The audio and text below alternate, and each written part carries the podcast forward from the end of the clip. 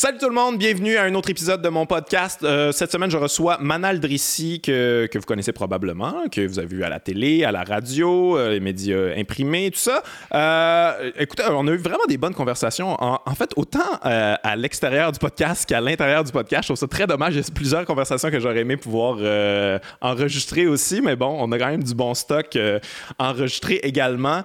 Très content de la recevoir. Euh, avant d'aller voir le podcast, je vous rappelle que je suis en tournée. Euh, moi, je suis euh, le 12 décembre à l'Assomption au Théâtre Hector Charland. C'est la dernière date que j'ai avant 2020. Donc, les gens de l'Assomption, allez checker ça. Également, mon Patreon est toujours, toujours en fonction. Si vous voulez vous abonner au Patreon, si vous voulez avoir les épisodes avant tout le monde, c'est possible. 2 pour l'audio, 3 pour la vidéo. Et euh, également, euh, je pense que c'est ça. Ah non, mais a- oui, le Docteur Mobilo fait, c'est cette semaine, cette semaine qu'on est à Québec. Fait que les gens de Québec, euh, allez checker ça. On est à l'Impérial Belle. Donc, on va écouter Manal Drissi. Let's go.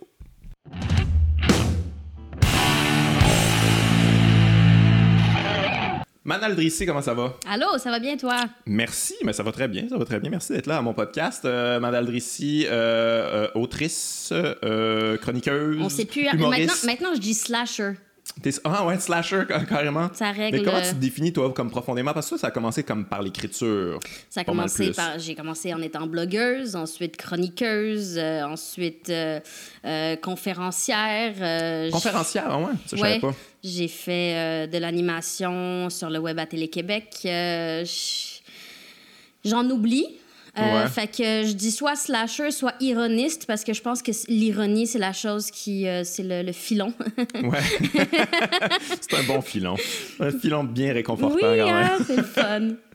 Mais, mais, mais ça a quand même commencé par l'écriture. Il y a tu sais, il y a quelque chose de quelque chose d'anonyme quand même dans l'écriture. Ouais. Euh, Est-ce que c'est quelque chose que tu sais, c'est un accident de parcours un peu J'ai l'impression que toi Ouais, tu t'es mis à l'avant-plan finalement? C'est quelque chose qui est c'est un bel accident de parcours ou c'est comme quelque chose que t'es pogné dedans puis t'es comme ok ben je j'ai un talent puis j'aime ça puis let's go? Euh, c'est un super accident de parcours qui, euh, qui est venu avec son lot de stress, puis Ouais. de décisions, puis de, tu sais, justement, étant donné que les choses ont fait boule de neige, puis s'accumulaient, puis là, j'avais des offres, ben, il fallait au fur et à mesure que je décide, OK, qu'est-ce que je veux faire avec ça? Qu'est-ce que je suis prête à faire? Qu'est-ce que je suis pas prête à faire? Puis, tu sais, ça change avec le temps aussi. Fait que c'est- c'était un... Étant donné que j'avais pas besoin de, de mettre tant d'efforts dans le fait de d'avancer ma carrière, ben, je mettais l'effort à savoir qu'est-ce que je voulais Ah faire ouais. avec ces opportunités-là merveilleuses qui m'étaient offertes. tu. T'as posé tes questions sur ce que tu dis avant de le dire. C'est assez incroyable, ça. Il y a pas grand gens qui font ça. Euh, mais il y a quand même quelque chose de. Est-ce que c'est quelque chose qui- à- au- auquel tu réfléchis encore beaucoup? Le, le fait de t'exposer, en fait, s'exposer le bon mot, là, parce que après ça, tu reçois des beaux petits messages dans tes. DMs, là, des, des- un peu de haine, euh, bon, les chroniqueurs qui se mettent sur ton cas, puis tout ça, c'est quelque chose qui est. Je veux dire, on- des fois, on le prend à la légère un peu, mais c'est quelque chose de quand même très violent et très difficile à vivre. Là. Je sais pas comment toi tu Euh. l'as vécu, puis si ça a été difficile, mais.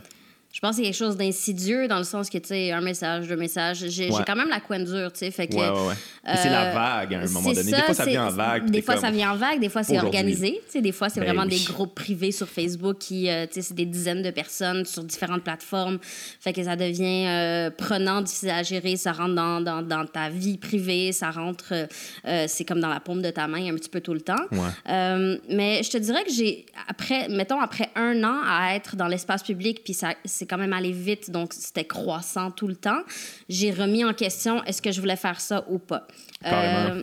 j'ai décidé que j'allais continuer à le faire, mais qu'il fallait que je repense ma vie en fonction de ça pour me protéger. Mais dans la dernière année, c'est pas tant une, une question de savoir est-ce que je veux être dans ce milieu-là ou pas? C'est est-ce que la chronique, euh, c'est le meilleur moyen pour faire Ouais, ce que je veux ouais, faire. ouais, ouais, ouais, je comprends ce que tu veux dire. Fait que c'est plus ça.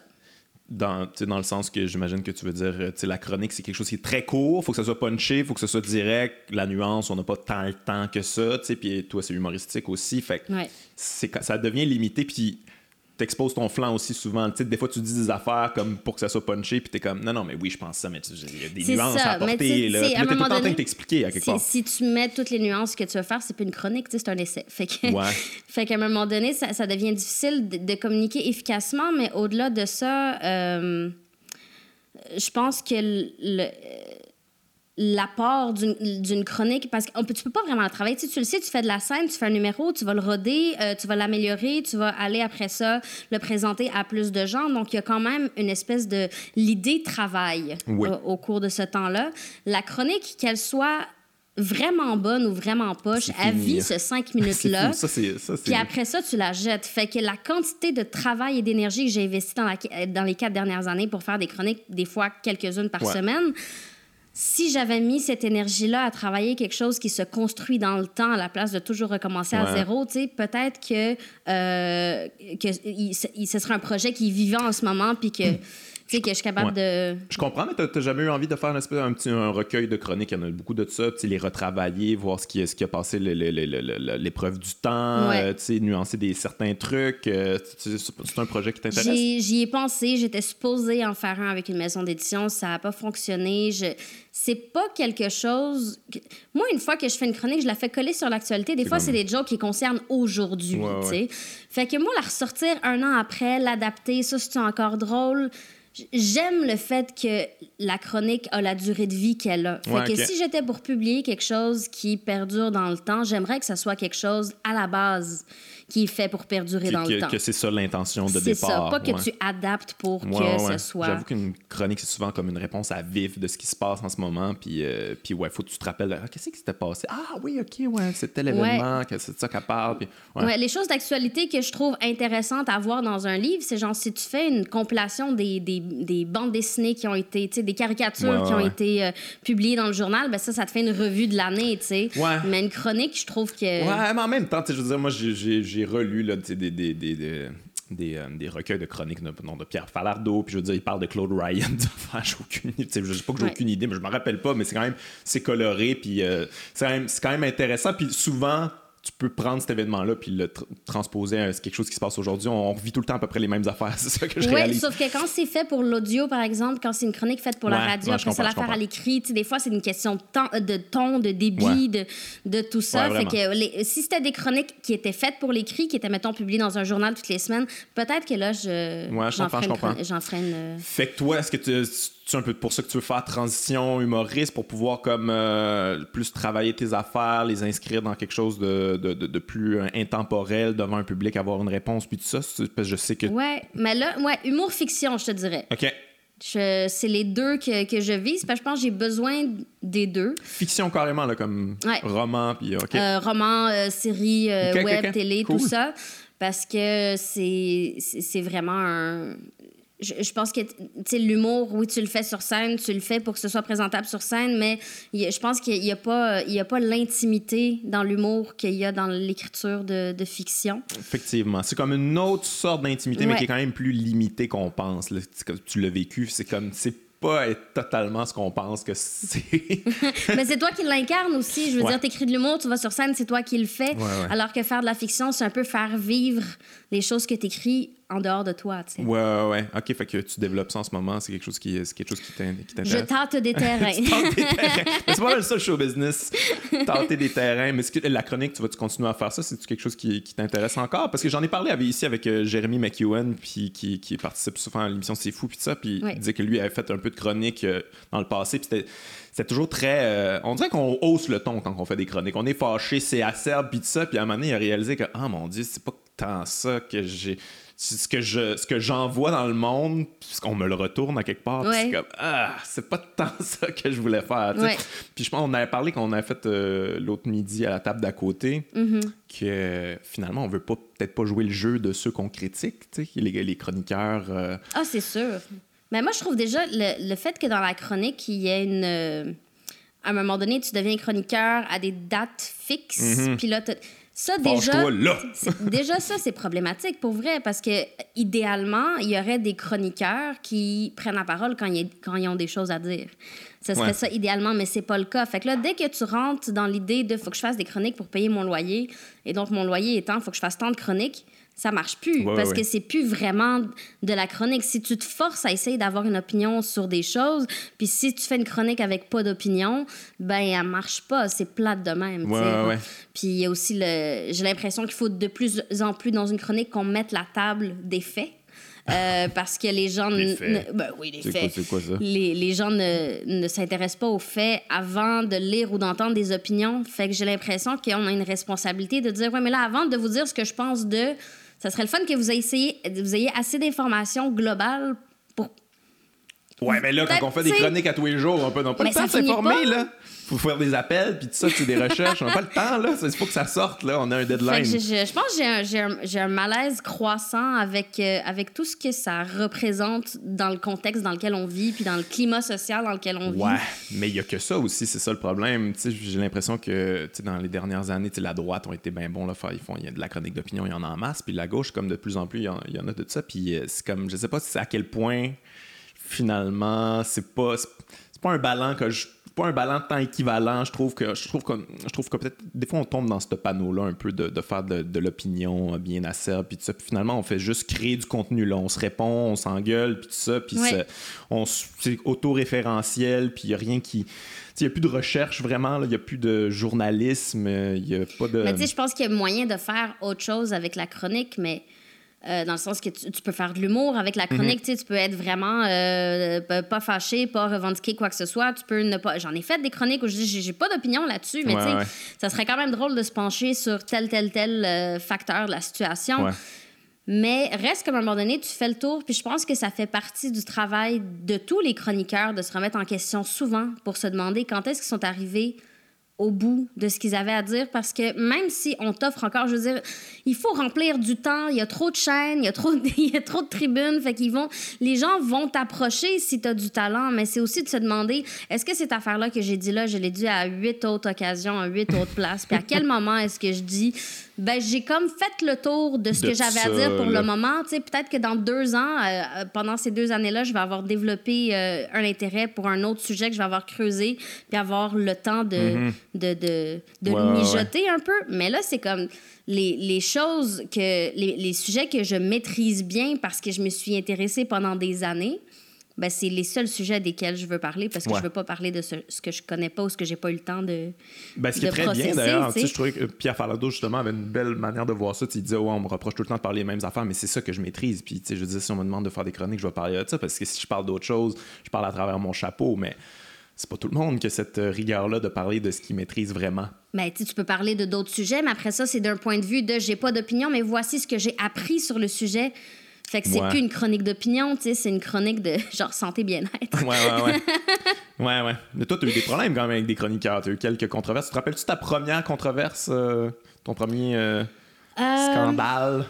Je, je pense que mon premier scandale, c'est une vidéo que j'ai faite dans mon salon. Euh, je n'étais ni chroniqueuse euh, à la radio nulle part. Euh, je n'étais connue de personne, sauf de, des- de quelques personnes, genre sur mon blog. Et j'ai fait une, une vidéo, en, je me souviens même plus en réaction à quoi, mais c'était sur, euh, sur les préjugés qu'il y avait sur les immigrants. Puis là, j'avais été chercher dans les documents du gouvernement, j'ai sorti les, sorti les faits pour mettre les gens face à leurs contradictions puis que ça faisait pas de sens. Puis elle durait 12 minutes, ce qui va à l'encontre de tous les Ouais. codes d'Internet pour des vidéos qui circulent sur, euh, sur les réseaux sociaux. Puis c'est devenu viral et euh, c'est là que j'ai eu mon premier, tu sais, comme c'était dans le journal, puis c'était partagé par des blogs, puis il y avait des gens qui faisaient des vidéos de réponses. Ah, ok, ok, ok. Ça, ça a été ta lancée un peu. Là. oui, oui, vraiment. ça Et j'ai complètement paniqué. J'ai enlevé Ah la vidéo. Je l'ai effacée. J'étais comme non, Ah! c'était pas ça que je voulais faire. Je pensais que personne m'écoutait. Mais exactement. Ouais. Fait que c'était, ça a été la première fois. Et la T'as-tu été lire, genre, mettons, les réponses? Ah, ça? oui, oui, Ah ouais, obsessivement. hein? Ah, obsessivement. c'est ça, fou, il a hein? fallu que je décroche. Ah ça, ouais, il la a première fallu fois que... ça nous arrive, on est comme... Ah! Je veux dire, tu dors pas, là. T'es juste comme, t'as des notifications pour, euh, pour tous les nouveaux commentaires. Mais non, à un moment donné, j'ai, je me suis calmée euh, là-dessus. Mais ma dernière controverse, c'était euh, une, une chronique que j'ai faite sur l'attentat de Nouvelle-Zélande à la soirée est encore jeune, Ah, qui ouais, m'avait ouais, valu ouais, une chronique de Lise euh, Ravary, de Lise Ravary et. Richard Martineau. Richard, ah, Euh, puis à ce moment-là, j'ai comme. euh, je pense que c'est là que j'ai fait comme. Ouais, ben j'ai peut-être fait le tour de ça, puis je vais commencer une transition. vers- Ouais, ouais, mais ça va être intéressant ta réponse, par exemple, si tu leur avais dit comme invitez-moi, tu sais, je vais, je vais, on va en jaser calmement, puis tout ça, puis finalement, zéro Mais c'est réponse. exactement pour ça, en fait, que j'ai commencé à remettre en question. C'est parce que je me suis dit, on n'est pas là-dedans pour les mêmes raisons. On n'est pas là. Ouais. Je veux dire, je te le dis, invite-moi sur ton terrain, avec ton public. Je veux pas. Le but, c'est pas de faire un dîner de con avec toi, là. Comme, à un moment donné, il faut qu'on se parle. Il faut qu'on communique parce que le niveau d'incompréhension est tellement grand que tu penses que je me réjouis de la mort de chrétiens. C'est tellement, tellement éclaté, là. Je ne je peux même pas envisager qu'on puisse penser ça. Fait que si on est rendu à ce point-là, à ne pas se comprendre, on va s'asseoir face à face, puis on va se parler comme des adultes civilisés. Et quand la porte est restée fermée, quand, quand c'était tellement une analyse de mauvaise foi, j'ai fait comme, mais on peut... On n'est pas là pour les mêmes raisons. Je peux pas continuer à participer à cette game-là. Mais c'est parce que ça les intéresse pas, en fait. De comprendre, je, dis en général, c'est que ce genre de chroniqueur-là, je suis persuadé que c'est pas quelque chose qui les intéresse du tout, d'essayer de fouiller, de comprendre, de savoir ton point de vue. Puis ça, c'est pas. En fait, ils t'utilisent. C'est comme, bon, ben ça, ça me sert à moi, mes idéologies. Fait que, tu sais, t'es un nom, t'es un symbole, t'es pas, euh, t'es pas une personne pour eux autres, je pense. C'est pas, euh, Non, c'est pas un dialogue. Richard Martineau avait genre publié sur sa page euh, Manal, j'ai hâte d'avoir des réponses à mes questions, alors qu'il m'a bloqué il y a 3-4 ans, tu sais.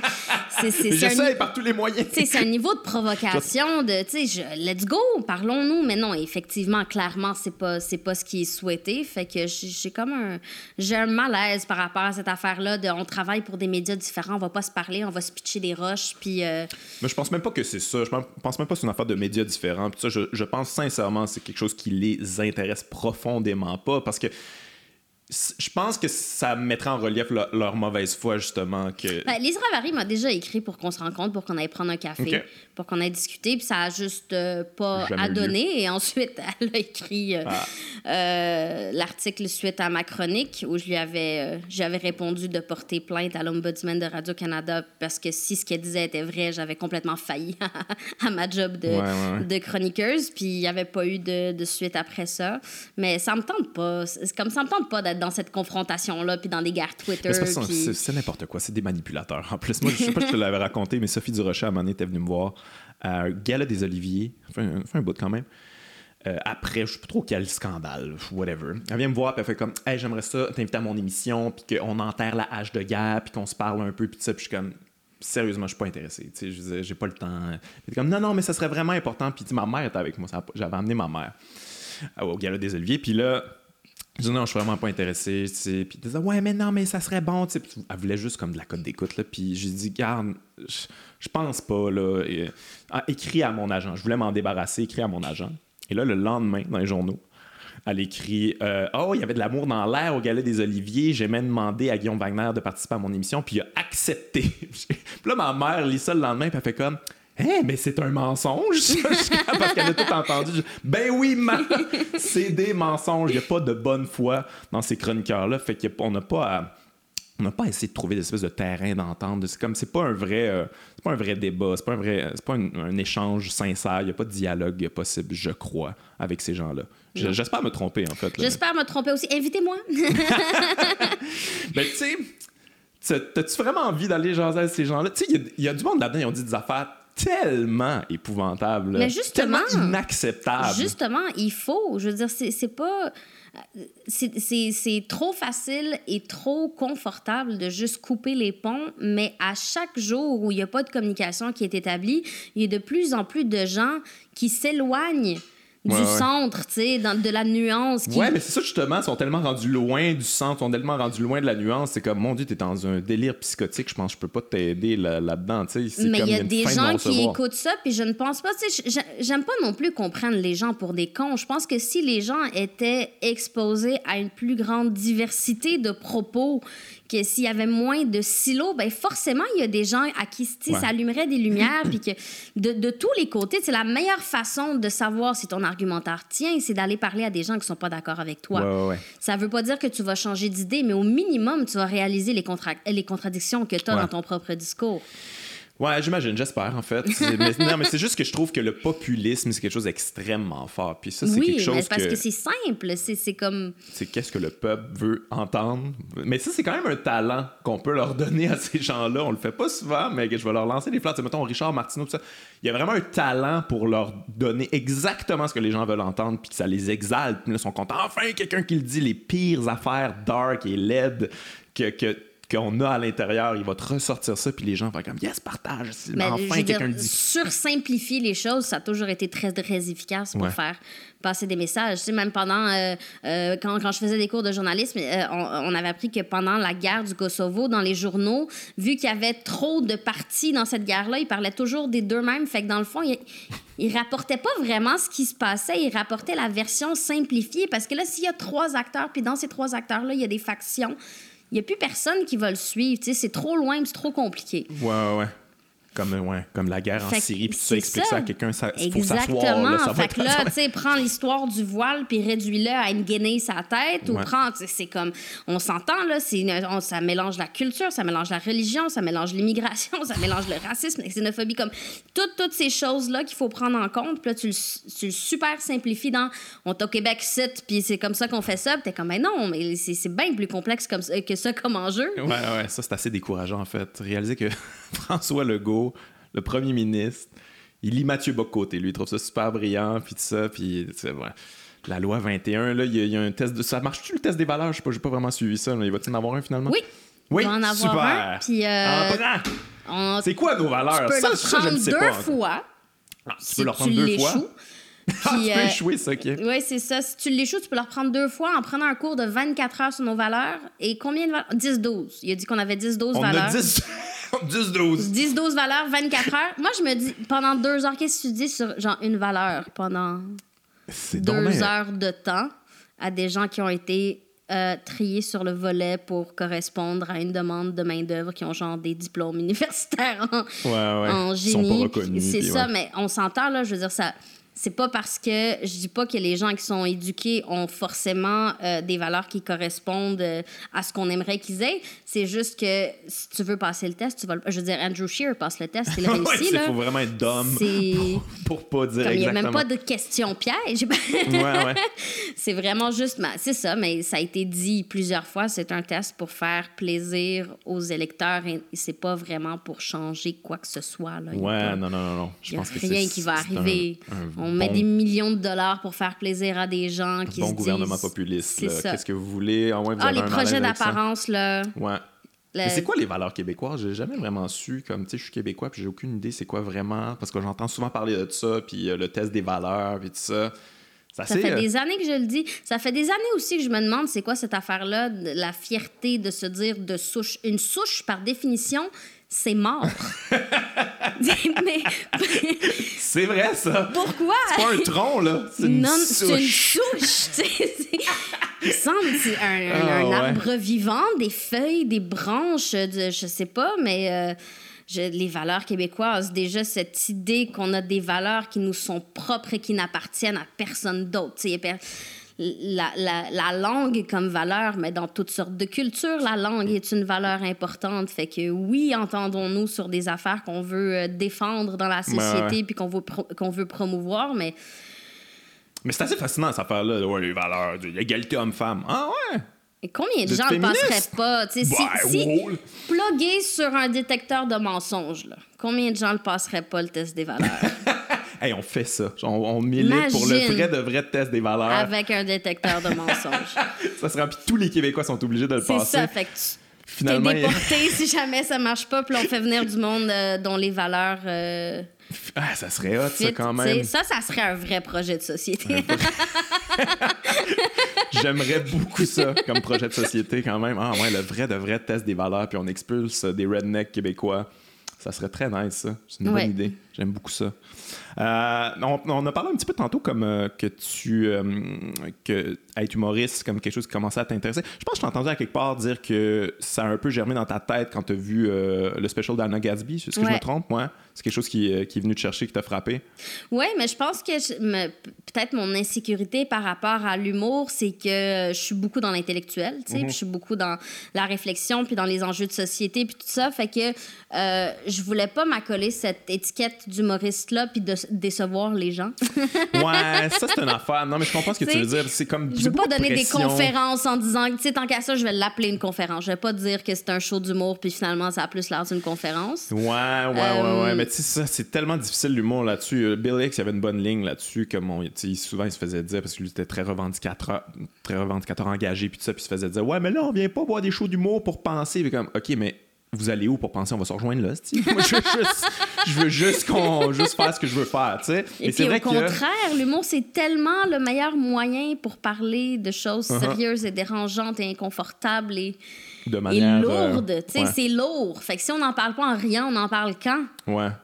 Ouais, ouais, mais il y a quand même une conception de l'humour, surtout au Québec, parce qu'on a comme un gros historique d'humour. Euh, on aime bien gros ça, pis ça, mais ça doit être joyeux, ça doit être rigolo, faut que ça soit souriant, puis tout ça.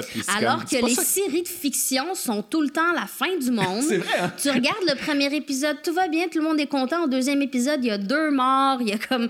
C'est la, la tragédie, il y a un feu, puis quelqu'un a une double vie, puis il cache des affaires. c'est vrai que nos drames sont vraiment dramatiques. On est tout ou rien, euh, les Québécois. Comme, quand on rit, on rit. Quand on pleure, on pleure. C'est peut-être ça le problème. On veut pas comme euh, superposer.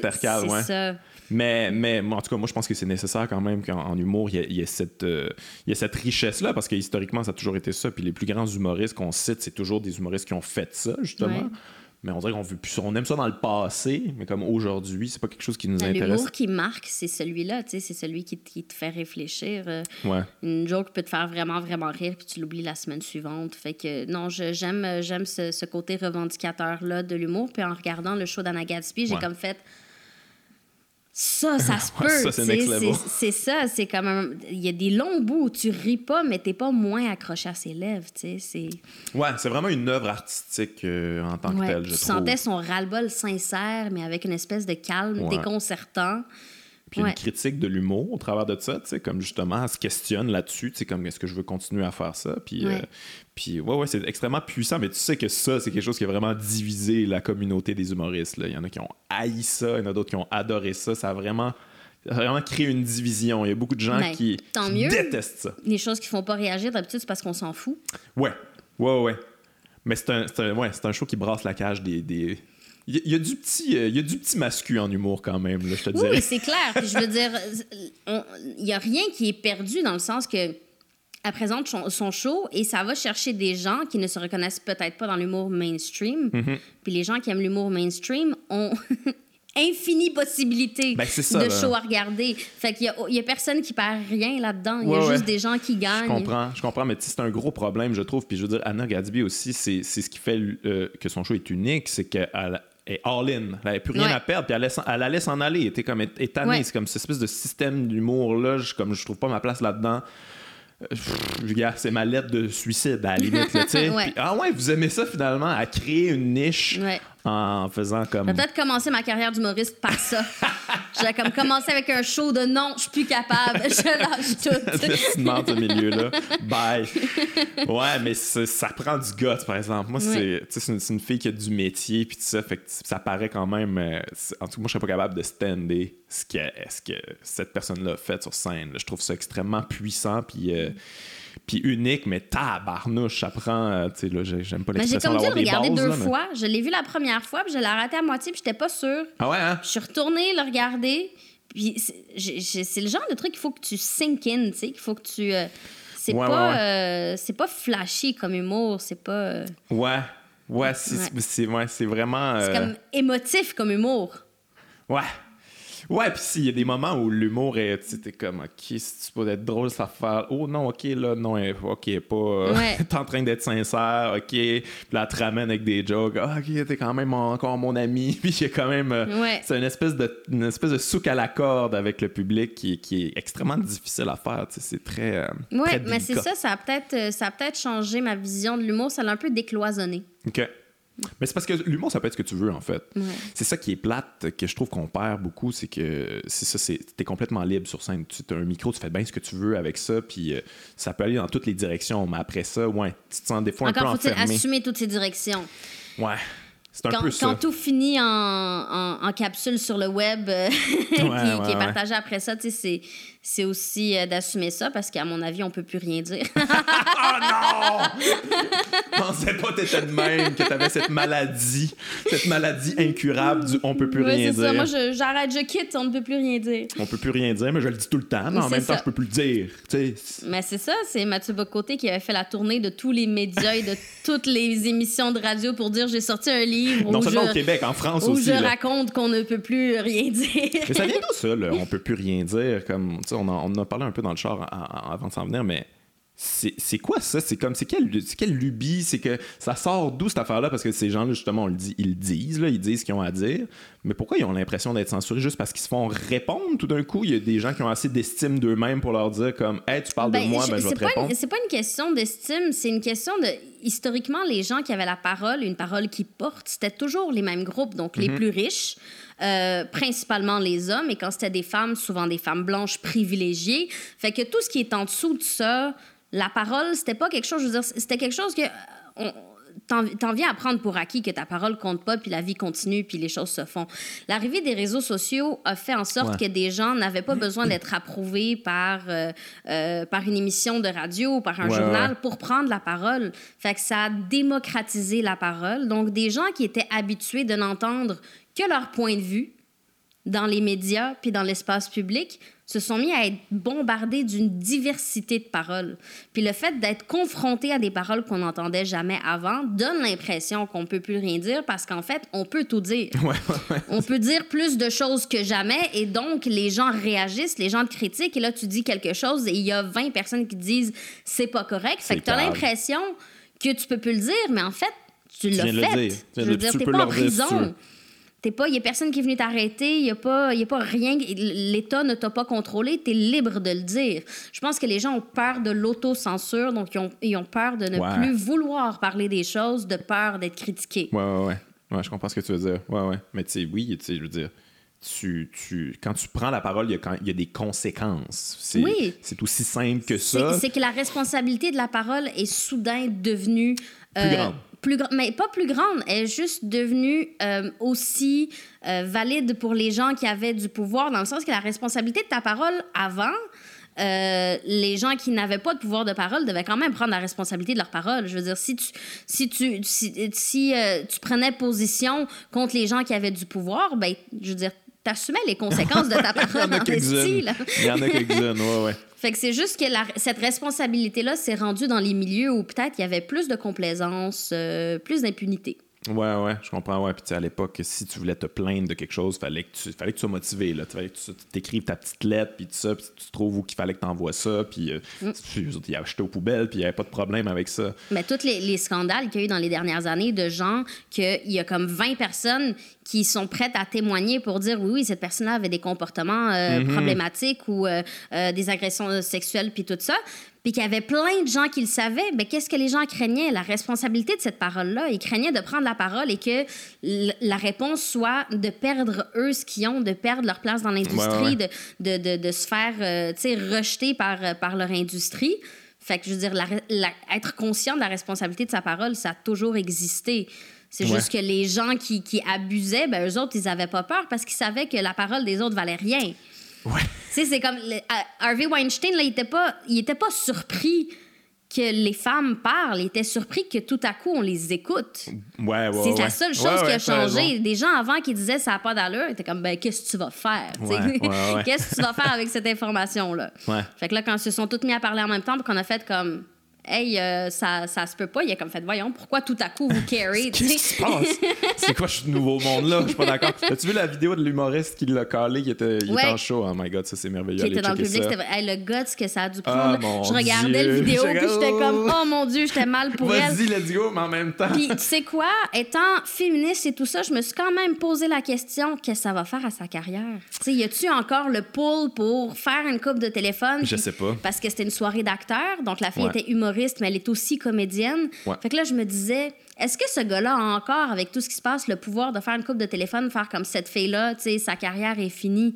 Fait que même encore maintenant, tu. Ça se peut, mais je te dirais que tu sais, moi, je la suivais déjà, cette fille-là, sur Mm-hmm. euh, Twitter. Puis il y a une grosse communauté de, de filles euh, humoristes euh, ça s'est tenu là. Ils l'ont soutenu, puis Ouais. ils ont partagé ça, puis c'est comme, oh, non, non, on va, on va te backer, tu sais, je pense que... Mais fallait, là, aussi, en même Oui, temps. oui, sais, c'est clair, mais je me demande juste, tu sais, dans les, les gros producteurs et ses amis, Ouais. là. Je sais pas, à je quel point pas, il est lui, capable qu'est-ce qu'il fait maintenant? Est-ce qu'il est com- complètement rayé de la carte? Ben, ou, tu il, se promène dans des soirées. va chier, man. Qu'est-ce que tu fais? Honte, au moins. C'est au moins la Ah base non, que tu zéro, devrais- zéro. Il, dit encore que tout ça, c'est de la bullshit. Puis que... Ça, c'est fascinant quand même. Ça, c'est, je veux dire, ben, autant euh, Bill Cosby que. Euh, bon, il y, a eu, il y a eu lui euh, qui. ben, Gilbert Rozon, même affaire, là, comme c'est, pas. a- non. euh, C'est Woody Allen dont personne veut parler. Ouais, ouais, Euh, j'en il y a parlé tout ça que.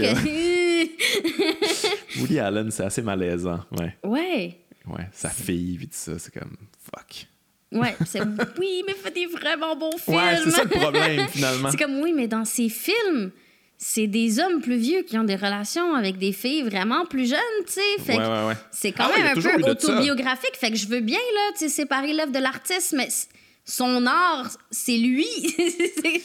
Ben, c'est un peu ça, le special de Anna Gatsby, là, quand elle parle de Picasso, puis tout ça. C'est vrai, là, séparer l'œuvre de l'artiste, ok, fine, mais check l'œuvre comme faut. Check. Louis C.K., c'est la même affaire, là. À un moment donné, Ouais. on analysait, le film, il est jamais sorti. Il avait fait un film juste avant que l'histoire sorte, il avait fait un film, ça parlait beaucoup de ça, de masturbation, puis ça, puis c'est comme.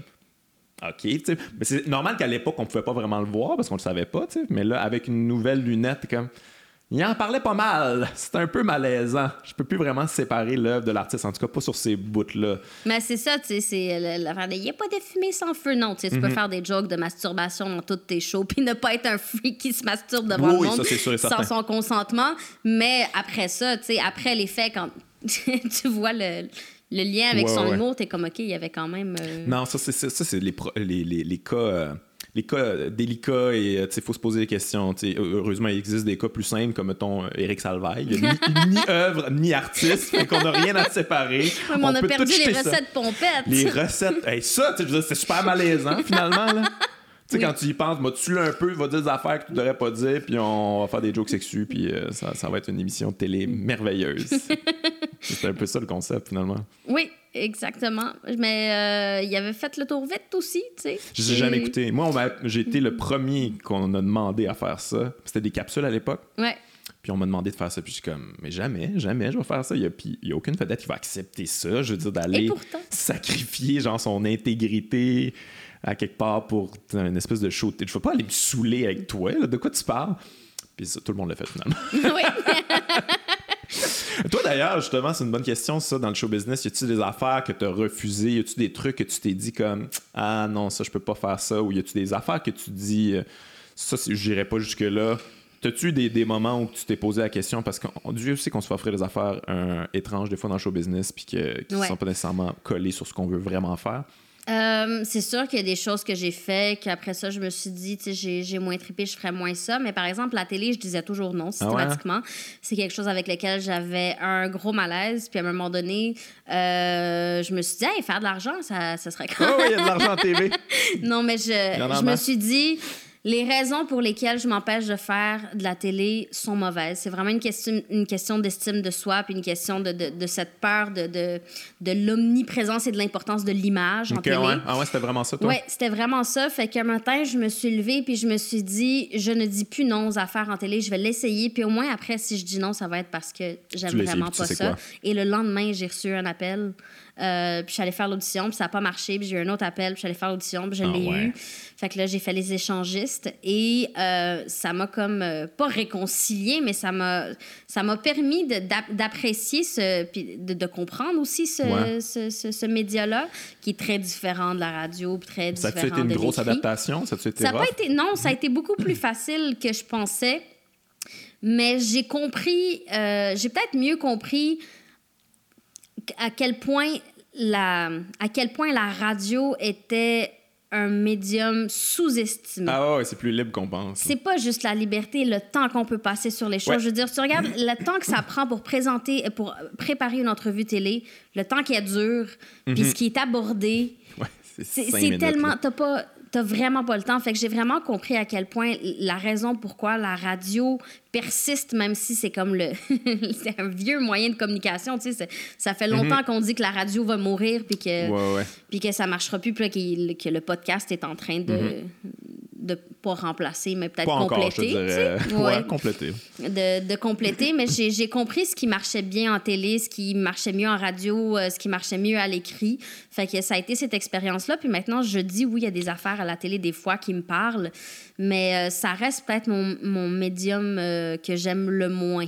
Ça je préférais Ouais. écrire pour la télé qu'être à la télé, mettons. Mais ça a été une expérience que tu sommes toute positive? Parce que, mettons, les échangistes, il y a quelque chose de.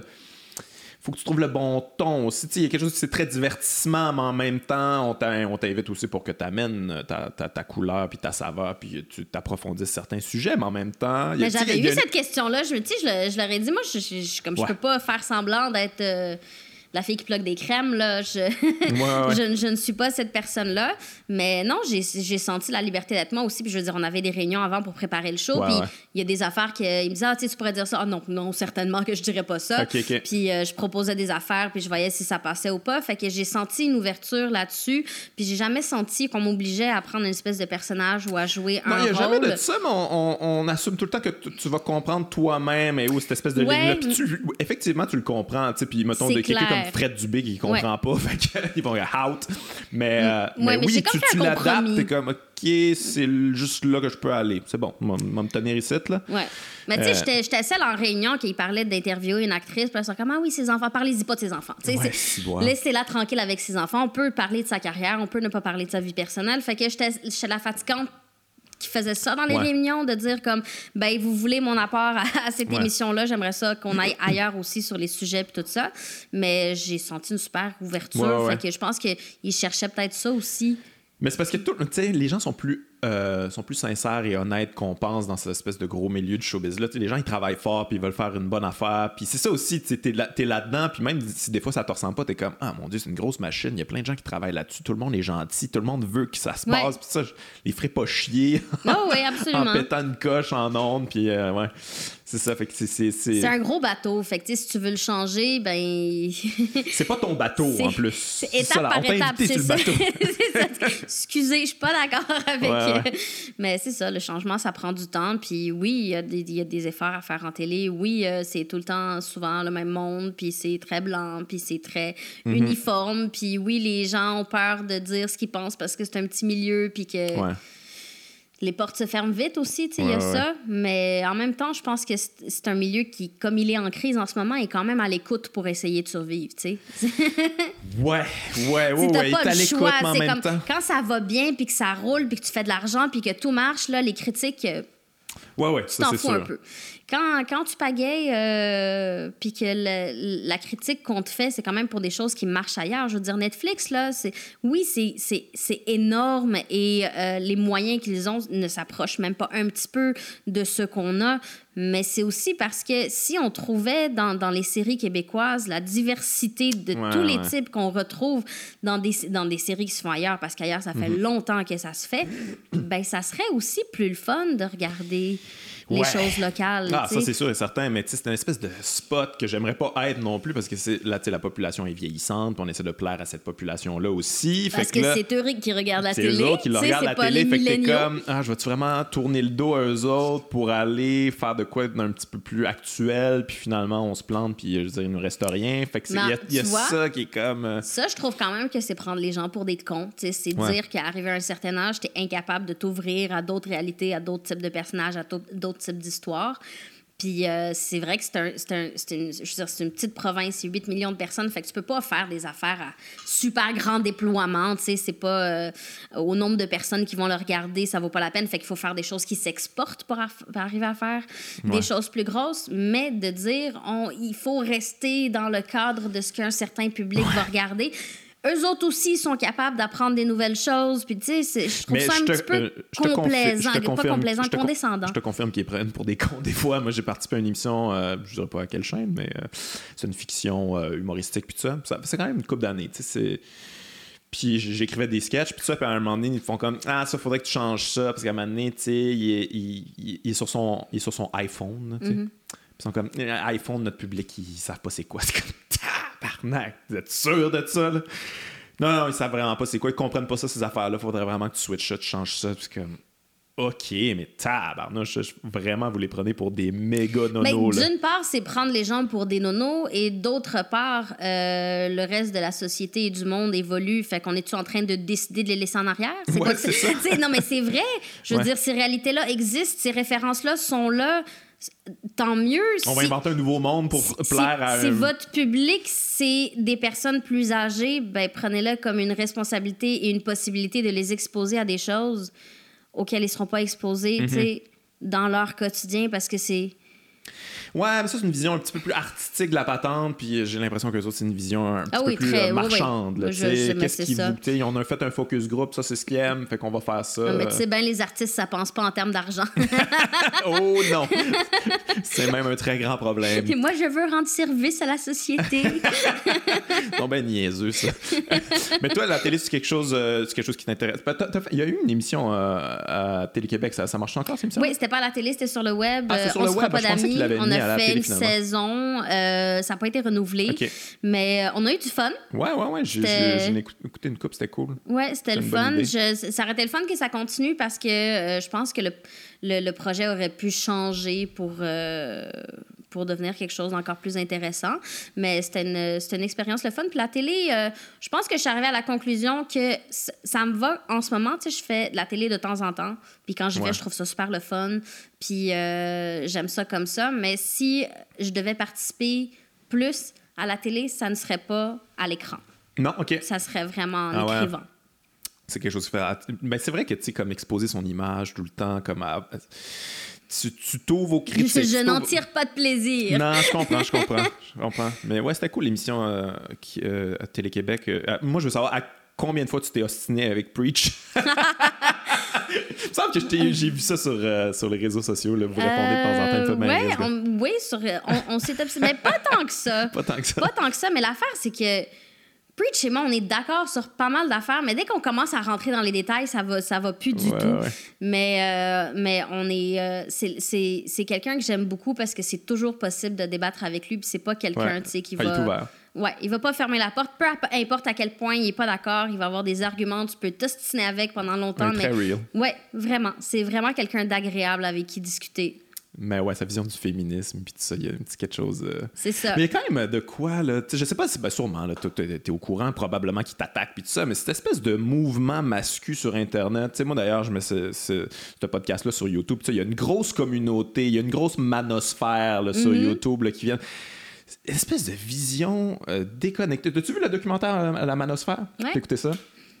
Qu'est-ce que t'en as pensé? C'est-tu quelque chose qui t'a affolé? C'est-tu quelque chose que t'étais déjà au courant? ou- Ah non, moi, je donnais une conférence sur, euh, sur le, qui s'appelle Des avantages numériques. Dans le fond, j'ai voulu comprendre la place des femmes sur le web et dans, le- dans le monde de la tech. Fait que c'est Ah ouais, vraiment Valley, pas... ça, ouais. Ouais, c'est ça. C'est vraiment pas quelque chose euh, qui, qui m'a surprise. Puis je suis contente qu'on en parle, en fait, parce que c'est- on est comme en retard pour en parler. Ah tu ouais, tu- tu ouais. Mais c'est un phénomène qui est grandissant. Moi, je connaissais pas tant que ça, je t'avoue, là.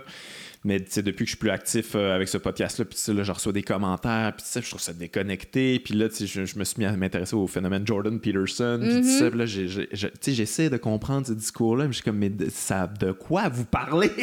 Vous Ben, avez pris ça où? Quelque chose que j'avais trouvé super intéressant, c'est cette idée que euh, dans les années 80-90, ben justement, après, il y a eu la vague fé- féministe dans les années 60-70, Ouais. puis après ça, ça s'est continué, puis ailleurs dans le monde aussi. Fait que en même temps, partout dans le monde, il y avait cette espèce de, d'importance de la femme-là qui était discutée dans la société, puis le web est devenu un repère.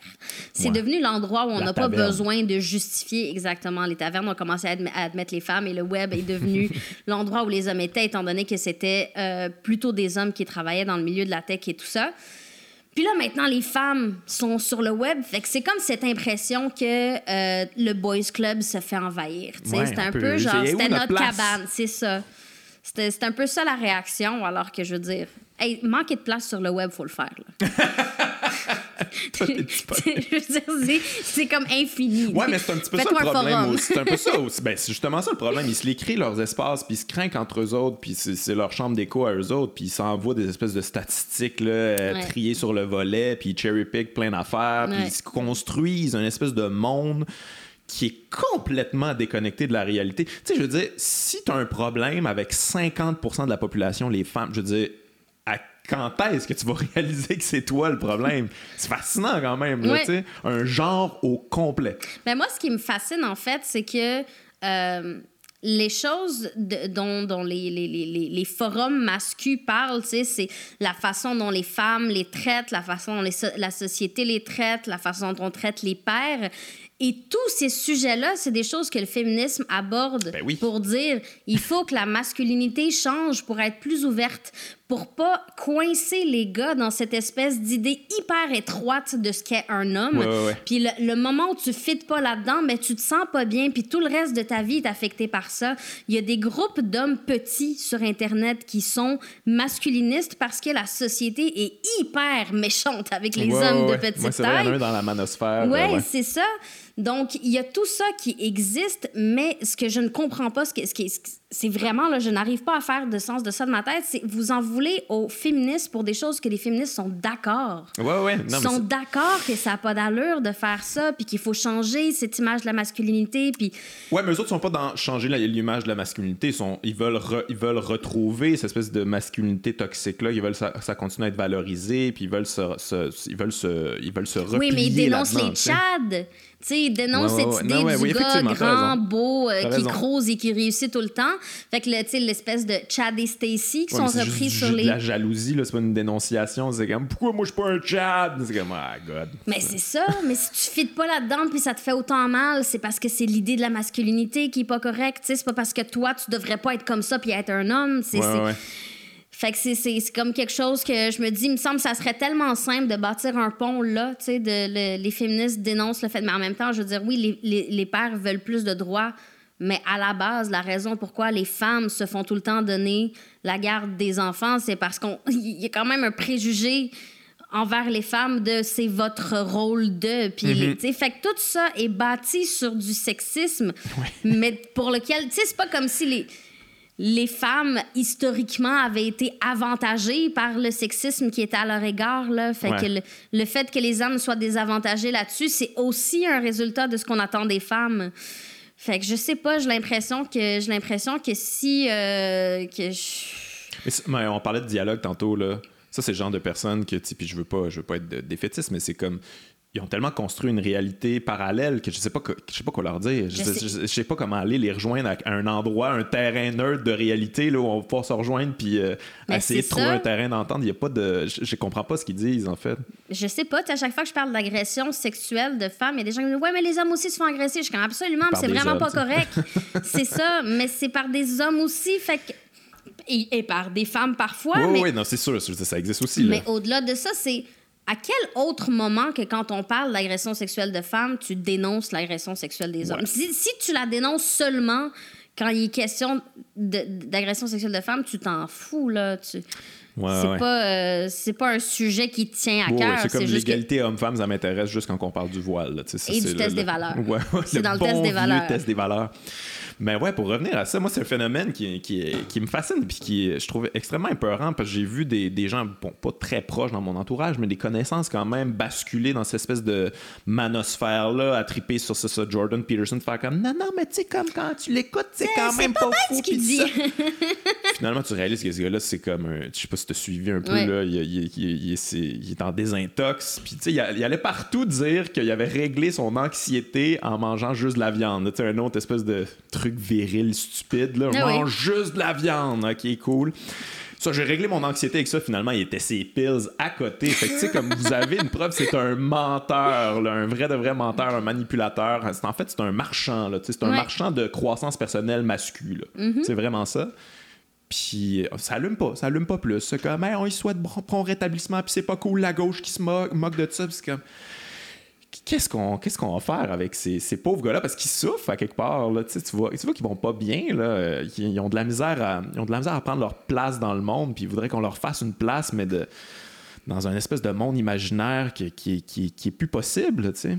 Je, je, sais pas comment tu peux euh, regarder les faits puis arriver à la conclusion que vraiment, on vit dans un matriarcat.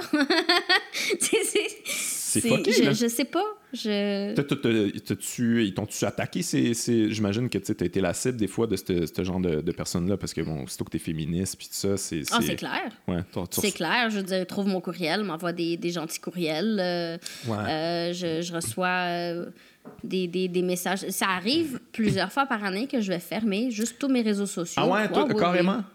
Ouais, ouais, je me ça. gêne plus, là. Tu sais, c'est- je ferme Facebook, Instagram, Twitter, je l'ai fermé pour de bon. Puis je Euh, prends ça, c'est comme. une bonne idée. Twitter, c'est la je, pire poubelle. je- je prends comme quelques semaines, des fois euh, un mois, deux mois, où je fais comme non. j'ai- Ah ouais, hein? je n'ai, si j'ai rien à contribuer de positif, je, je- je vais me retirer parce qu'il vient à un moment donné l'envie de descendre aussi bas que les gens qui t'attaquent. Vient l'envie de vraiment les envoyer chier. Puis là, tu te dis, tu sais, Ouais. il y a des screenshots qui vont être pris, ça va être partagé, ça va se retourner contre moi. Oui, oui, oui, non, ça c'est vaut-tu ça, la c'est- peine? Ça va apporter quoi? Je vais juste. Ah ouais, fait que t'as comme une espèce de bouilloire intérieur, puis quand Ouais. elle siffle, t'es comme, on ferme tout ça. Que j'attends sinon, même plus euh, qu'elle siffle. J'ai Ah vraiment. J'ai, été, tu sais, vraiment à terre une fois, tu sais, d'épuisement, de gestion de tout Ah ouais? ça. Ça, genre déprime. euh, Ouais, ouais, c'était lourd, là, tu sais, c'était lourd, puis à un moment donné, ça devient obsessif aussi, tu sais, c'est comme t'es tout le temps dessus, parce qu'il y a tout le temps quelque chose, il y a tout le temps... Fait que j'ai... j'ai euh, Moi aussi, je pense que j'ai fait une dépression à cause de ça, mais je me, je me suis comme pas avoué ça. Mais tu sais, c'est c'est des vagues, Ouais. à un moment donné, ça pèse, puis t'es comme. Puis tu sais, on est. On, on n'arrête pas de se répéter, ouais, mais on s'en fout, tu sais, je veux dire, c'est des épais, ces gens-là, puis euh, c'est juste, euh, juste qu'ils sont pas bien dans leur vie, ils sont malheureux, puis ça, mais veux, veux pas, à un moment donné, on est des éponges, là, puis à un moment donné, ça c'est c'est à l'intérieur de toi. Moi, je sais, moi, c'est comme quelque chose que je vais leur donner, là, comme, mettons, Richard Martineau, Sophie Durocher, je sais pas comment ils font pour tout le temps recevoir de la marde. c'est sûr que ça les affecte, c'est clair. sûr qu'ils sont pas bien, Ça se peut pas. Ils sont malheureux, c'est sûr et certain. Tu peux pas ne pas... Ça prend, ça prend cinq commentaires positifs pour équivaloir un commentaire négatif. Ah ouais, ok. C'est une vraie statistique, Ouais, ça? ouais. ok, je savais pas. C'est Cool. que le commentaire négatif t'affecte vraiment, vraiment beaucoup plus, sauf que les gens vont vraiment plus prendre le temps de t'écrire quand ils sont en tabarnak Ben oui. que quand ils sont vraiment contents. Ouais, puis quand ils sont contents, c'est simple, c'est comme, Hey, j'aime beaucoup ce que tu fais, point. C'est ça, C'est t'es comme, comme, il élabore pas, là. Là, quelqu'un te dit, comme t'es un hostie de trou de cul puis je En va te noyer, tu sais. Là, t'es comme, ah, OK. Mais c'est ça, c'est comme ça s'équivaut pas. Fait qu'à un moment donné, c'est sûr que ça s'accumule. C'est sûr que, tu sais, il va y avoir le commentaire de trop à la journée de trop, la Ouais, journée ouais. où tu files pas. tu sais, Ouais, journée- Ou, euh, mais c'est aussi le, le problème que ça pose de, de différencier ça de la critique. Mm-hmm. Des fois, la critique légitime, elle est cachée dans un paragraphe de grosse marde. C'est vrai, ça se peut. Euh, des fois, elle est très légitime et respectueuse, sauf que t'en as lu quatre vraiment chiennes avant. Fait que là, t'arrives à celle-là, puis t'es comme fuck you, tu sais. Ouais, ouais, ouais. fait que je pense que c'est aussi ce travail-là de, de trier sur le volet ce que tu reçois, puis de faire OK, ça c'est utile, ça on le scrape. Ouais, mais c'est ça, mais si on dit ça, on le dit ça de manière euh, réfléchie puis tout ça, mais comme quand tu le dans l'émotion là, là? ouais ouais, tu, tu, tu patauges dans la marde puis t'es comme t'essaies de trouver de l'air, t'essaies de trouver un accroche puis tout ça parce que tu sais, je veux dire hey, je, je- je pense que ça a dû, ça a dû m'arriver comme dix fois dans ma vie là, de recevoir une belle critique bien construite, pas haineuse, là, genre Ah ouais, telle affaire, je suis pas tant d'accord, mais en même temps, je comprends ton point de vue, Mm-hmm. puis moi, voici ce que je pense, puis en tout cas, je le fais respectueusement, j'aime ce que tu fais. Ça arrive. Ouais. C'est rare. Oh oui, c'est pas les commentaires que tu reçois le plus souvent, mais en même temps, tu sais, il y a des artistes qui disent, ah, tu sais, moi, les réseaux sociaux, euh, je suis pas là-dessus, je ne lis pas, j'ai aucune idée de ce que les gens disent sur moi parce que. Puis je comprends ça, mais en même temps, moi, je peux vraiment dire que dans les quatre dernières années, le feedback que j'ai reçu m'a aidé. Je veux dire, ça ça m'a aidé à m'améliorer, ça m'a aidé à me remettre en question. Ça... Fait que je trouve ça poche aussi, tu sais, de ne pas profiter de ce lien-là que tu as avec ton public qui te dit... euh, tu sais, des fois, je fais une chronique sur une, une chose, on me dit « Ah, tu sais, j'ai entendu parler de ça, t'avais-tu entendu Ouais, s'est ouais. passé telle, telle affaire? Ouais, ça te nourrit, ou, ou euh, des gens que ça touche, ou des... Tu sais, toutes sortes de... Tu parles trop vite, ça. Je, je- Il a fallu que je me le fasse dire souvent pour. Pour parler moins vite, mais je trouve que c'est quand même important, tu sais, d'avoir ce- cette communication-là. C'est juste que je comprends aussi qu'à un moment donné, tu te dis, oui, mais est-ce que cette communication-là vaut le char de marde, Ouais. Mais en même temps, tu sais, comme on a. le, on- le vase qui suit les fleurs, là? Ouais, c'est ça. Mais on a parlé tantôt, c'est quand même une bonne nouvelle niveau démocratique que tout le monde puisse s'exprimer. Tu sais, comme au travers de ça, il y a des gens qui vont exprimer des affaires super intéressantes, brillantes euh, et, et nécessaires. Je pense que c'est- je pense que c'est quelque chose qu'il faut accepter qu'au tu sais, il y a beaucoup d'idiots aussi là, dans le monde dans lequel on vit. Puis c'est sûr- eux autres aussi veulent passer. contribuer, puis ils savent pas comment. Ça va nous passer aussi, cette espèce de, de... On est très, très excité par les réseaux sociaux, Mhm. puis le fait que tout le monde a une parole, puis je pense que, je veux dire, les gens qui sont nés, puis c'était là, euh, Ouais, ouais. ils vont pas autant capoter avec ça, puis Ouais. les choses vont se stabiliser avec le temps. Les, je pense que les communications vont peut-être euh, se, se, se rééquilibrer, mais il y a de plus en plus de contenu, fait que c'est aussi de plus en plus de, de choix de personnes qu'on peut suivre et de paroles qu'on peut Ouais. entendre, fait que faut voir le bon là-dedans aussi, mais c'est vrai que je veux dire, c'est un... Ouais, mais là, tu sais, puis on, on pointe aussi du doigt, mais je veux dire, moi, avec, là, moi, j'écris des affaires des fois que, tu sais, c'est pas, pas aussi épouvantable que votre pente, là, mais tu sais, c'est des affaires que je suis comme, ah, là, j'étais un petit peu trop trop sensationnaliste dans ma manière de m'exprimer, ça avait pas vraiment sa, sa raison d'être. euh, euh, tu- tu- ça t'est-tu arrivé, toi aussi, de, tu de te relire, de faire comme, ah, ok, ouais, non, peut-être que ce médium-là, des fois, il me C'est clair. il prend le dessus sur moi, puis là, j'embarque dans ce game-là, puis je suis comme, ah, tout ce que je- tu absorbes, à un moment donné, il faut que tu le ressortes ou t'es pogné Ouais. avec, tu sais. Fait que c'est clair qu'il y a ça et je- j'essaie vraiment fort, tu sais, j'essaie vraiment fort de pas arriver là. C'est pour ça que quand, Mais j'ai- quand, moi, j'ai senti quand je ressens le, quand je ressens le besoin de, là, Ouais. Moi, je te sens plus de- zen. Moi, je te suis, là, tu sais. Fait Ouais. que je te, je, je plus zen dernièrement que. Je, je me laisse peut-être moins aller à des endroits qui, m'exigent beaucoup d'énergie. Euh, je m'assagis. Ouais. Ça doit être les cheveux blancs.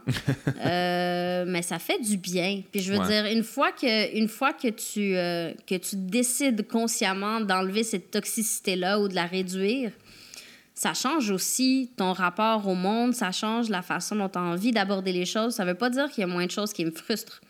Mais que si je suis pour en parler de manière frustrée, c'est parce que je considère que c'est la meilleure façon Ouais, ouais, de ouais. communiquer cette chose-là à ce moment-là. Donc, ça devient un outil et ça devient volontaire, tu sais, c'est un choix.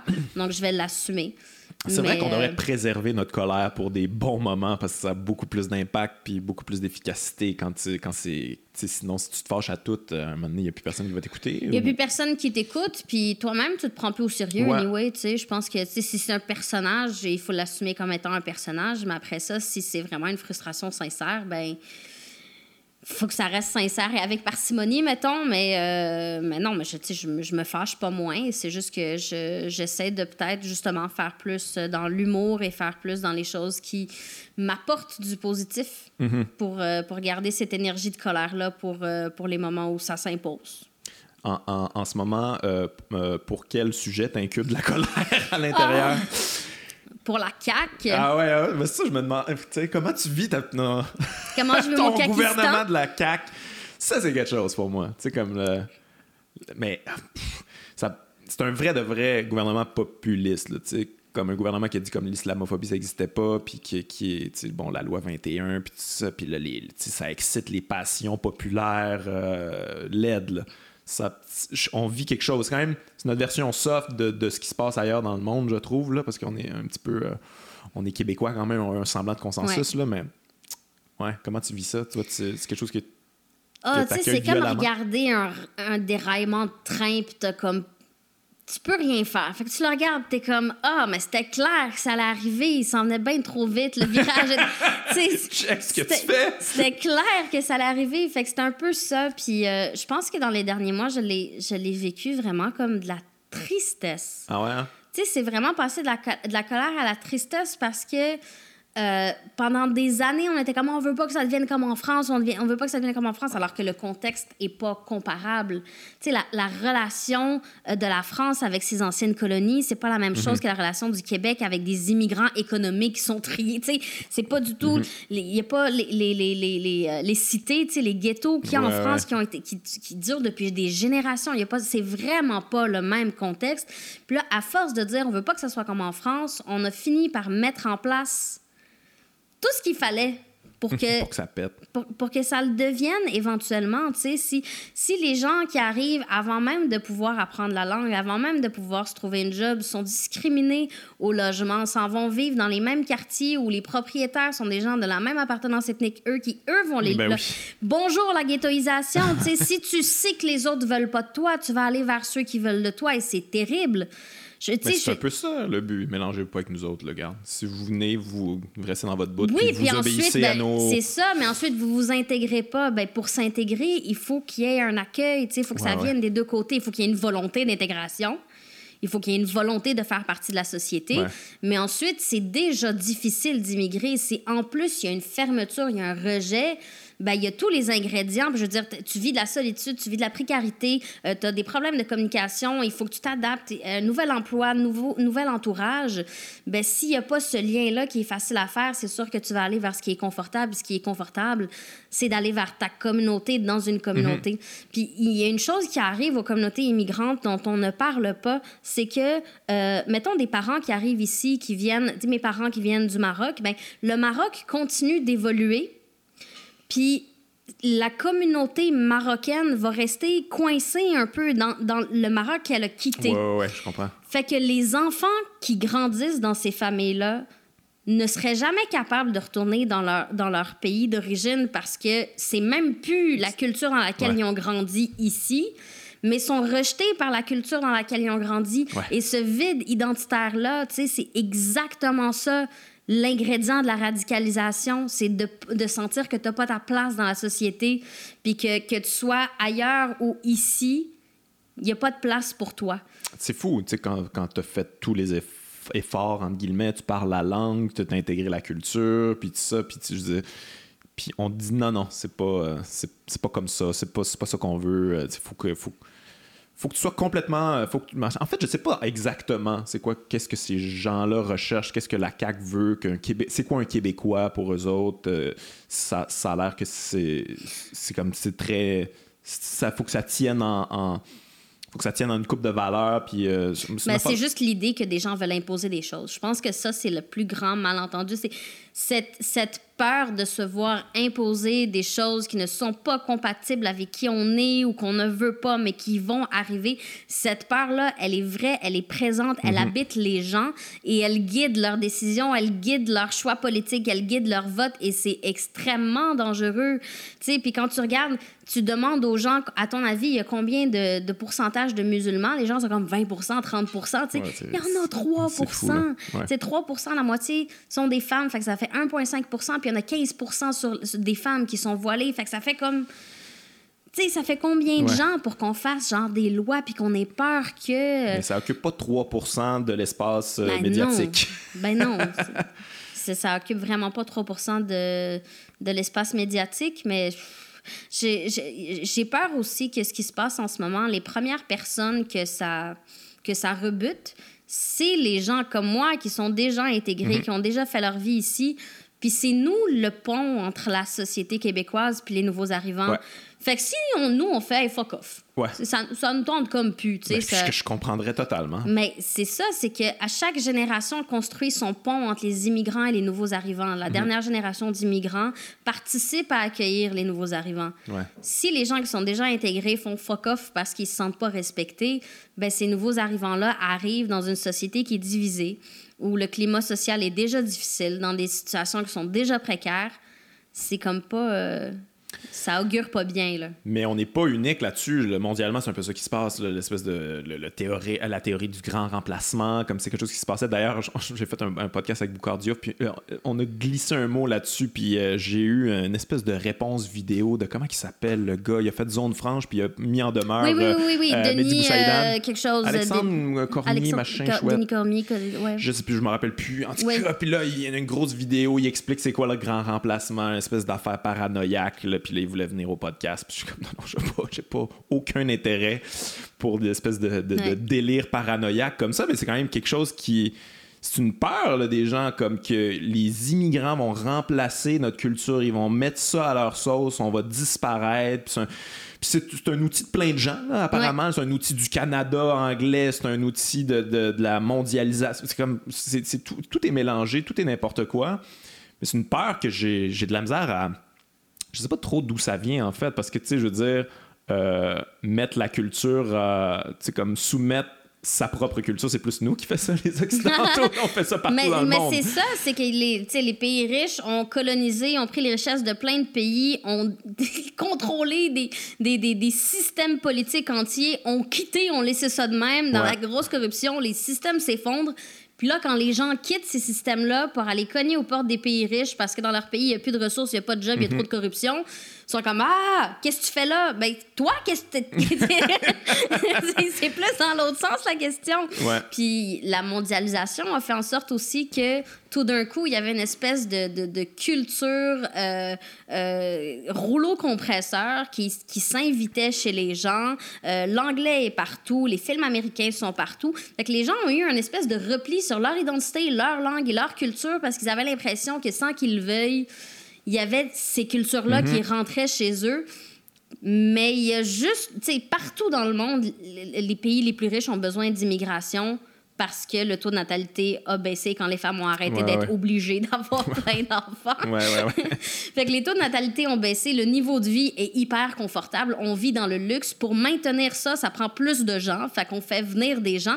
Puis il y a juste au Québec qu'on pense que c'est un complot du Canada anglais et des immigrants, puis ailleurs dans le monde, c'est pour maintenir un niveau de vie. Tu sais, c'est- Mm-hmm. je- Là, c'est sûr que vous allez m'écrire. C'est correct. Écrivez-moi, je Non, mais comprends c'est- pas. Mais c'est fascinant. C'est fascinant. Tu sais, souvent, ces gens-là, puis on a, on a jasé un peu dans le char aussi, mais tu sais, ils veulent protéger la culture québécoise, tout ça, tout en. Ils jasent de ça au Tim Hortons, là, puis euh, genre au Burger King, puis ils consomment pas la culture québécoise. C'est ça qui me fait ils capoter. participent pas, ils parlent mal la langue. euh, c'est comme. mais, moi, j'en prendrais mille, là, tu sais, des, des Je gens pense que c'est Mehdi. Saïdan qui l'avait dit à un moment donné. Il était comme, tu sais, entre, euh, entre moi puis mon ami euh, québécois, tu sais, c'est.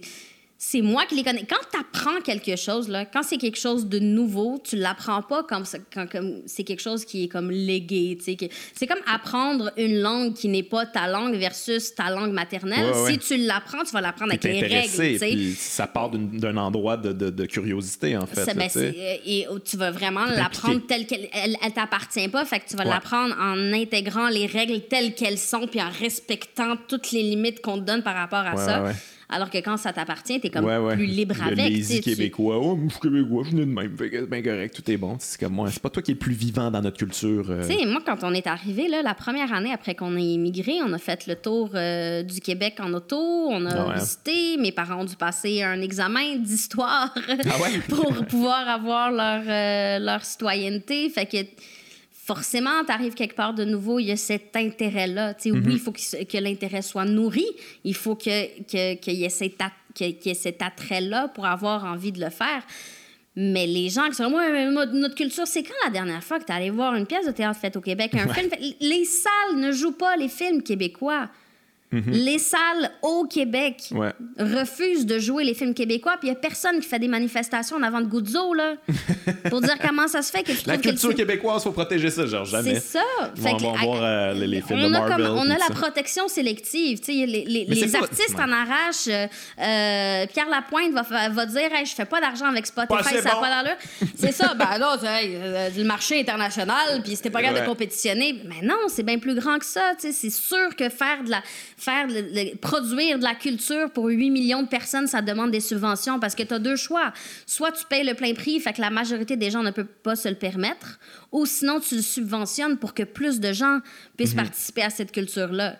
Fait que si on choisit que, bon, il faut payer 80$ piastres le billet pour aller voir une pièce de théâtre parce qu'il n'y a pas de subvention, ben c'est ça. La culture québécoise, elle vivra pas euh, parce qu'il n'y aura pas de gens pour la faire vivre. Hey, on va changer de sujet un peu. Euh, J'ai envie de t'entendre parce que euh, il n'y a pas si longtemps, en fait, je pense que c'est le mois passé, il y a eu la journée contre l'obésité, si je me Ouais. trompe-tu? Puis euh, je t'ai vu parler de ça sur les réseaux sociaux, puis tout ça. Puis je t'avoue que moi, c'est pas vraiment un sujet que je maîtrise, tout ce qui est grossophobie, puis tout ça. C'est- Mm-hmm. Toi, c'est quelque chose qui te, qui te heurte là, comme journée. C'est comme c'est quelque chose qui te qui, qui t'agace profondément, je pense? Euh, c'est sûr que c'est quelque chose qui me touche beaucoup. C'est quelque chose qui a fait partie de ma vie, euh, l'entièreté de ma Ouais. vie, puis sur, quel, sur lequel ma vision a changé beaucoup à travers le temps. Ah ouais? Ouais, fait que je. Ouais, c'est... mais c'est, c'est pas un sujet duquel je parle souvent, justement, parce que. Parce que c'est, c'est, c'est quelque chose qui vient me chercher, parce que je sais à quel point ça affecte la vie des gens. Je sais à quel point cette, cette chose banale, parce qu'on on accepte de, de parler des personnes obèses d'une certaine façon. Je veux Ouais. dire, que ce soit en humour ou ailleurs, on vit vraiment bien avec le fait de shamer des personnes Ouais, grosses ouais. parce que c'est pour leur santé. Ouais. Fait que c'est quelque chose qui vient me toucher parce que je, je le vois autour de moi, je le vois euh, dans le milieu de la télé particulièrement, euh, je le vois à quel point le discours sur le poids affecte la façon dont on pense, puis la façon dont on agit, puis ce qu'on dit, puis tout ça. Ouais. Ouais.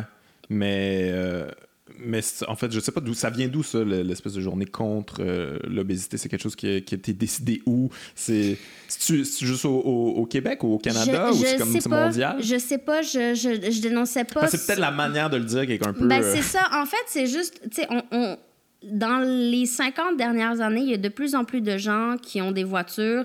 Les gens font de plus en plus de jobs assis. Tu sais, on n'est pas dans les champs Ouais. Mm-hmm. en train de, de, de, de chasser ou de planter, de cueillir des choses. Euh, donc, généralement, on bouge moins. Donc, puisqu'on manque de temps, les, la, la nourriture processée, euh, le fast-food, tout ça, ça fait partie du quotidien des gens et ces choses-là affectent la santé. Et étant humoriste, tu le sais autant que moi qu'il y a du monde qui vivent comme ça toute la- toute l'année à ne pas bouger, manger de la junk, ne pas dormir des bonnes nuits, euh, puis qui vont rester minces toute leur vie. Tu sais? Puis il y a d'autres Ouais. mondes qui ne mènent pas ce train de vie-là, puis qui vont être gros un ou autre grosses. organisme, ouais. Fait que c'est juste de dire le problème, c'est pas le poids, c'est tes habitudes de vie. Si tes habitudes de vie sont mauvaises pour ta santé, ça va avoir des effets sur ta santé, que ça change ton poids ou non. Puis si tu as des bonnes habitudes de vie, ça se peut que ça change ta santé, mais que ton poids reste élevé. Fait qu'à un moment donné, est-ce qu'on veut que les gens soient en santé ou est-ce qu'on veut qu'ils soient minces? Parce que c'est pas la même chose. Ouais, ouais, je Parce comprends. que si on veut qu'ils soient minces, forcément, beaucoup de gens vont devoir être en mauvaise santé pour être minces. Ouais, ouais. Parce qu'ils vont prendre des décisions malsaines pour se rendre là. Fait que c'est juste une question de qu'est-ce qu'on veut puis pourquoi c'est présenté comme ça, pourquoi c'est accepté, même si on sait, je veux dire, la science le dit que de prendre le poids, c'est pas un facteur suffisant pour déterminer si quelqu'un est en santé ou pas. pourtant, c'est comme en médecine, ça t'entends ça, le poids santé, ton poids santé, puis tout ça, c'est comme, c'est vraiment quelque chose qu'on qu'on Oui, répète oui, oui, l'indice de, de- de masse corporelle et tout Ouais. ça. Et dans les dernières années, il y a beaucoup de médecins qui le disent. Ça fait des années qu'il y a des médecins puis des, euh, des nutritionnistes qui disent que la façon dont on parle de la nourriture, la, la, la relation à la nourriture qu'on développe chez les gens et et même chez les enfants dès le plus bas âge est extrêmement problématique. Mm-hmm. Ce qui fait que c'est totalement accepté de faire des choses pas saines pour être mince. C'est Ouais. vraiment, vraiment. Je veux dire, quelqu'un dit Ah non, euh, moi je mange pas, je fais un jeûne intermittent, euh, je mange une semaine sur deux, puis t'es comme Ah ouais, ça donne-tu des résultats, j'ai perdu 10 kilos. Ah! C'est qu'on est rendu hardcore, ces C'est vraiment ça. Puis moi, j'ai eu, j'ai eu tu sais, plusieurs passes dans ma vie. J'ai souffert de troubles alimentaires. euh, Ah ouais. J'ai pris beaucoup de poids. J'ai perdu beaucoup de poids. Toute ma vie était centrée autour de combien je pesais. Puis à un moment donné, euh, j'ai commencé à, à- à courir. Tu sais, je courais six jours semaine. Je courais comme 30-40 km par semaine. Et j'avais pas de vie sociale. J'avais pas de vie tout court. Tout ce que je faisais, c'était organiser ma journée autour de mes repas et de mon entraînement.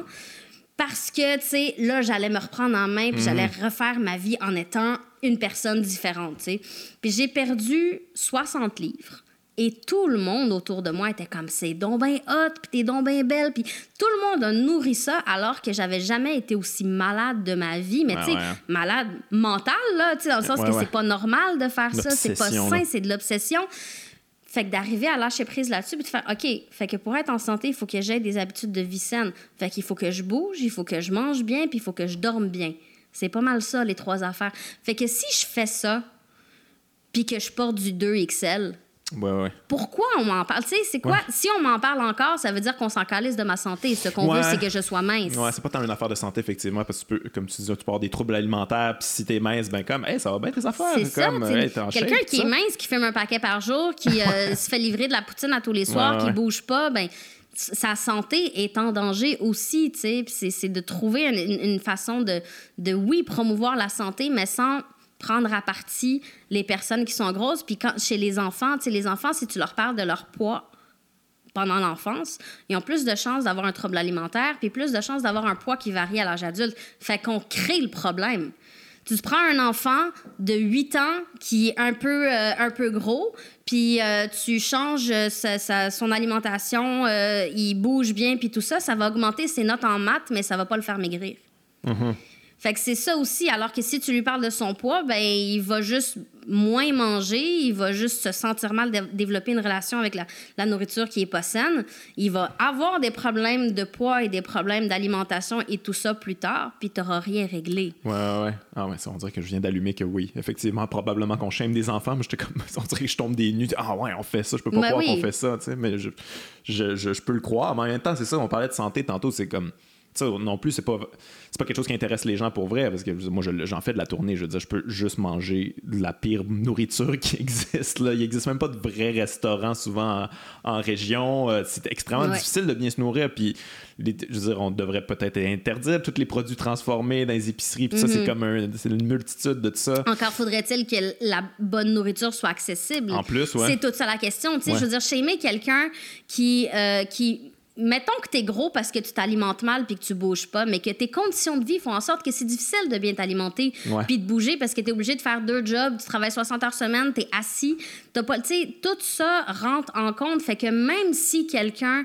est gros parce que ses habitudes de vie sont mauvaises, pourquoi on se concentre sur son poids? Ouais.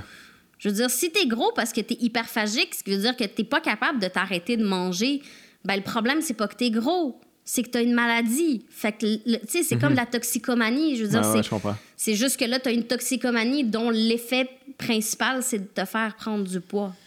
Ouais, ouais, ouais. Les troubles alimentaires, on les veut dans un sens, pas dans l'autre. Exactement. Si tu maigris, c'est correct, mais si ton trouble alimentaire te fait grossir, là, fais attention. Ouais, ouais, ouais. C'est une affaire d'image, finalement. C'est comme ça. Ben oui, on est quand même une société d'image. C'est des milliards de dollars dépensés à chaque année pour nous vendre des diètes, puis les diètes changent d'étiquette, mais finalement, s'il y en avait une qui marchait, on n'aurait pas besoin d'une nouvelle diète à chaque année. Ouais, ouais, ouais. Les diètes, ça marche pas. 95-97% des gens qui perdent du poids le reprennent. Ça marche pas. Fait que moi, c'est juste cette frustration-là que j'ai avec fois après fois, on prouve que ça marche pas, puis on continue. Tu sais, ça, c'est la définition de l'insanité. Refaire la même affaire en s'attendant à un résultat différent. Puis j'ai l'impression qu'avec le poids, on se permet ça parce qu'étant donné qu'on méprise euh, cette image-là de grosseur, c'est vu comme étant de la paresse, c'est vu comme étant un manque de motivation, c'est vu, tu sais, tout ça. Fait que toute on, on, on, a une espèce d'idée de, de, moralement qu'est-ce qui est une personne grosse. Mm-hmm. Fait qu'on veut pas être associé à ça, on ne veut pas être ça, on veut pas. Euh, tu sais, c'est rendu qu'on montrer une femme grosse, c'est promouvoir l'obésité. Hey, on se rencontre les jeudis, puis on est comme comment on pourrait être plus, mettons, tu sais? ah ouais, c'est le grand remplacement finalement aussi. Ah, je le savais. On prend plus de sièges dans le métro. les revendications, le lobby. Fait que c'est ça. Mais c'est quelque chose, j'y pense, là, puis on, on, c'est quelque chose qu'on on s'est jamais gêné dans la culture euh, populaire de, de, de, fat shaming. On, fait ça en masse. Là, je veux dire, il y a des émissions de, je me rappelle pas c'est quoi, là, perdre du poids, les émissions américaines. Euh, des affaires comme, euh, je sais pas, moi, des émissions de Jean Héroldi, puis tout ça, c'est toujours comme euh, te ouais. sur ce que t'as l'air, tu sais, puis euh, c'est quand même quand tu vois ça, tu sais, soir après soir, en regardant la télé, à un moment donné, ça peut être peut être extrêmement nocif pour. Oui, le discours interne, tu sais, je veux dire, les personnes les plus grossophobes sont les personnes grosses. Ah ouais, hein? On a internalisé le fait de critiquer tout le temps, de tout voir sous la lunette du poids, absolument tout le temps. Fait que c'est de défaire ce discours-là. Puis je veux dire, on parlait de télé tantôt. Euh, dans les euh, salles de maquillage, les loges de télévision, c'est incroyable ce que tu entends dans, ces ah hein? endroits-là. C'est fou, tu sais. Le monde qui arrête de manger pour fitter dans, dans, dans leurs vêtements, les euh, qui se, se, complimentent entre eux parce que, ah ouais, ah, t'as perdu du poids, pas une grosse gastro. Tu sais, c'est pas. Ça va pas, là. ouais, ouais. Non, mais c'est ça. Ben, c'est ça. Surtout le show business. Le show business, c'est comme. c'est ça. C'est un milieu d'image. Puis, ouais, c'est comme tu crains ça au niveau, niveau supérieur. Euh, en terminant, écoute, j'ai envie de t'entendre comme qu'est-ce que qu'est-ce qu'on je peux te souhaiter pour, euh, pour l'avenir, que c'est quoi les projets que tu sais parce qu'on a parlé un peu que, que tu voulais t'explorer la scène. Tu, tu veux tu veux -tu te lancer un peu dans le dans le circuit euh, humoristique là, tu sais comme les, les, soirées d'humour tout ça ou c'est quelque chose que tu veux faire un petit peu plus en parallèle pour plus rester près de ce que tu as envie de faire? Je sais pas parce que je vais commencer par le faire parce que là, ça fait un petit bout que, que j'en parle. Mais t'en as fait t'en as fait. Je veux dire, tu ben, as, fait, as fait leur, leur égrave. J'ai fait leur égrave qui était devant le public, filmé, tout ça. Mais d'aller faire euh, du rodage, d'aller faire euh, des, des, scènes, j'en ai pas fait. Puis euh, je vais faire ça. Puis je pense que c'est après que je vais vraiment savoir à quel point je veux m'investir là-dedans. Mais c'est définitivement quelque chose que je veux faire. Cool, cool. Mais tu vois, en tout cas, tu vois, moi, je te, je te considère comme une fille qui écrit bien, qui est très minutieuse, très précise là-dedans. Et tu vas voir que la scène, c'est comme. faut que tu te laisses du lousse aussi. Ben, c'est exactement ça, c'est mon défi. C'est pour ça que je suis dans le déni. C'est pour ça que je suis comme je le remets parce que je suis comme ah tu sais faut que j'adapte ma façon de faire à, à la scène à eux, à- aux ouais. gens. C'est faut que tu sois malléable en fait. Ouais. Tu sais, faut pas que tu te stickes sur tes virgules parce qu'on est bien habitué quand on fait control la. freak. ah ouais, t'as ça toi, t'as ça en toi? ouais, ouais. Moi, j'aurais ben, écrit mon texte jusqu'à deux minutes avant, puis, tu sais, deux jours après, je commence, telle- telle phrase aurait dû être euh, autrement. Fait que, ouais. Ouais, mais justement, justement, là, tu peux la- l'adapter parce que la scène, c'est ça. Tu fais de quoi, puis c'est jamais parfait, puis là, tu fais comme, OK, ben, je vais pouvoir ajuster ça la prochaine fois, puis à un moment donné, si tu- ça, ça vient, ça va venir plus près de ce que, dans le fond, ce que tu voulais dire, mais que tu savais pas nécessairement comment tu voulais le dire. Tu sais, des fois, tu- on est vraiment sûr de notre affaire, puis en le faisant, c'est comme, ah non, ça passe pas, le message Ouais. passe pas, je vais essayer de notre angle, puis Ça, là, à un j'ai moment hâte, donné, tu fais ah mon Dieu! Ça, j'ai hâte de pouvoir avoir une deuxième chance Ouais, de faire ouais, les choses. Parce que, ouais, ça, c'est a pas quelque aussi, chose. tu vas voir euh, la réaction des gens sur quelque chose que, que, que, que tu as hâte de voir, parce que souvent on fait nos chroniques, on est à la radio, des fois on le fait devant le public, mais c'est quand même pas la même affaire. Puis t'as-tu hâte de, de, de Ben, il y a des deux là-dedans, dans le sens que quand tu fais quelque chose de poche, t'es à la radio, tu sais. Il y a deux personnes à côté Ouais, de toi. ouais, tu rentres euh, chez vous, tu sais même pas. C'est ça, t'es comme, bon, s'il y a des gens qui ont roulé des yeux dans leur auto, tu sais. Ouais. Là, c'est vraiment dans ta face, fait que c'est peut-être un peu plus difficile, mais en même temps, des fois, à la radio, il y a des choses qui te tombent à plat alors que, alors que ça aurait fonctionné devant le public. Oui, oui, oui, totalement, que, je te confirme. euh, Je pense que le bénéfice est aussi grand que, que Ouais. l'inconvénient. Ouais, écoute, je te souhaite beaucoup de succès là-dedans, Manal. Merci, d'être venu. Merci. Hey, merci de m'avoir reçu. Plaisir.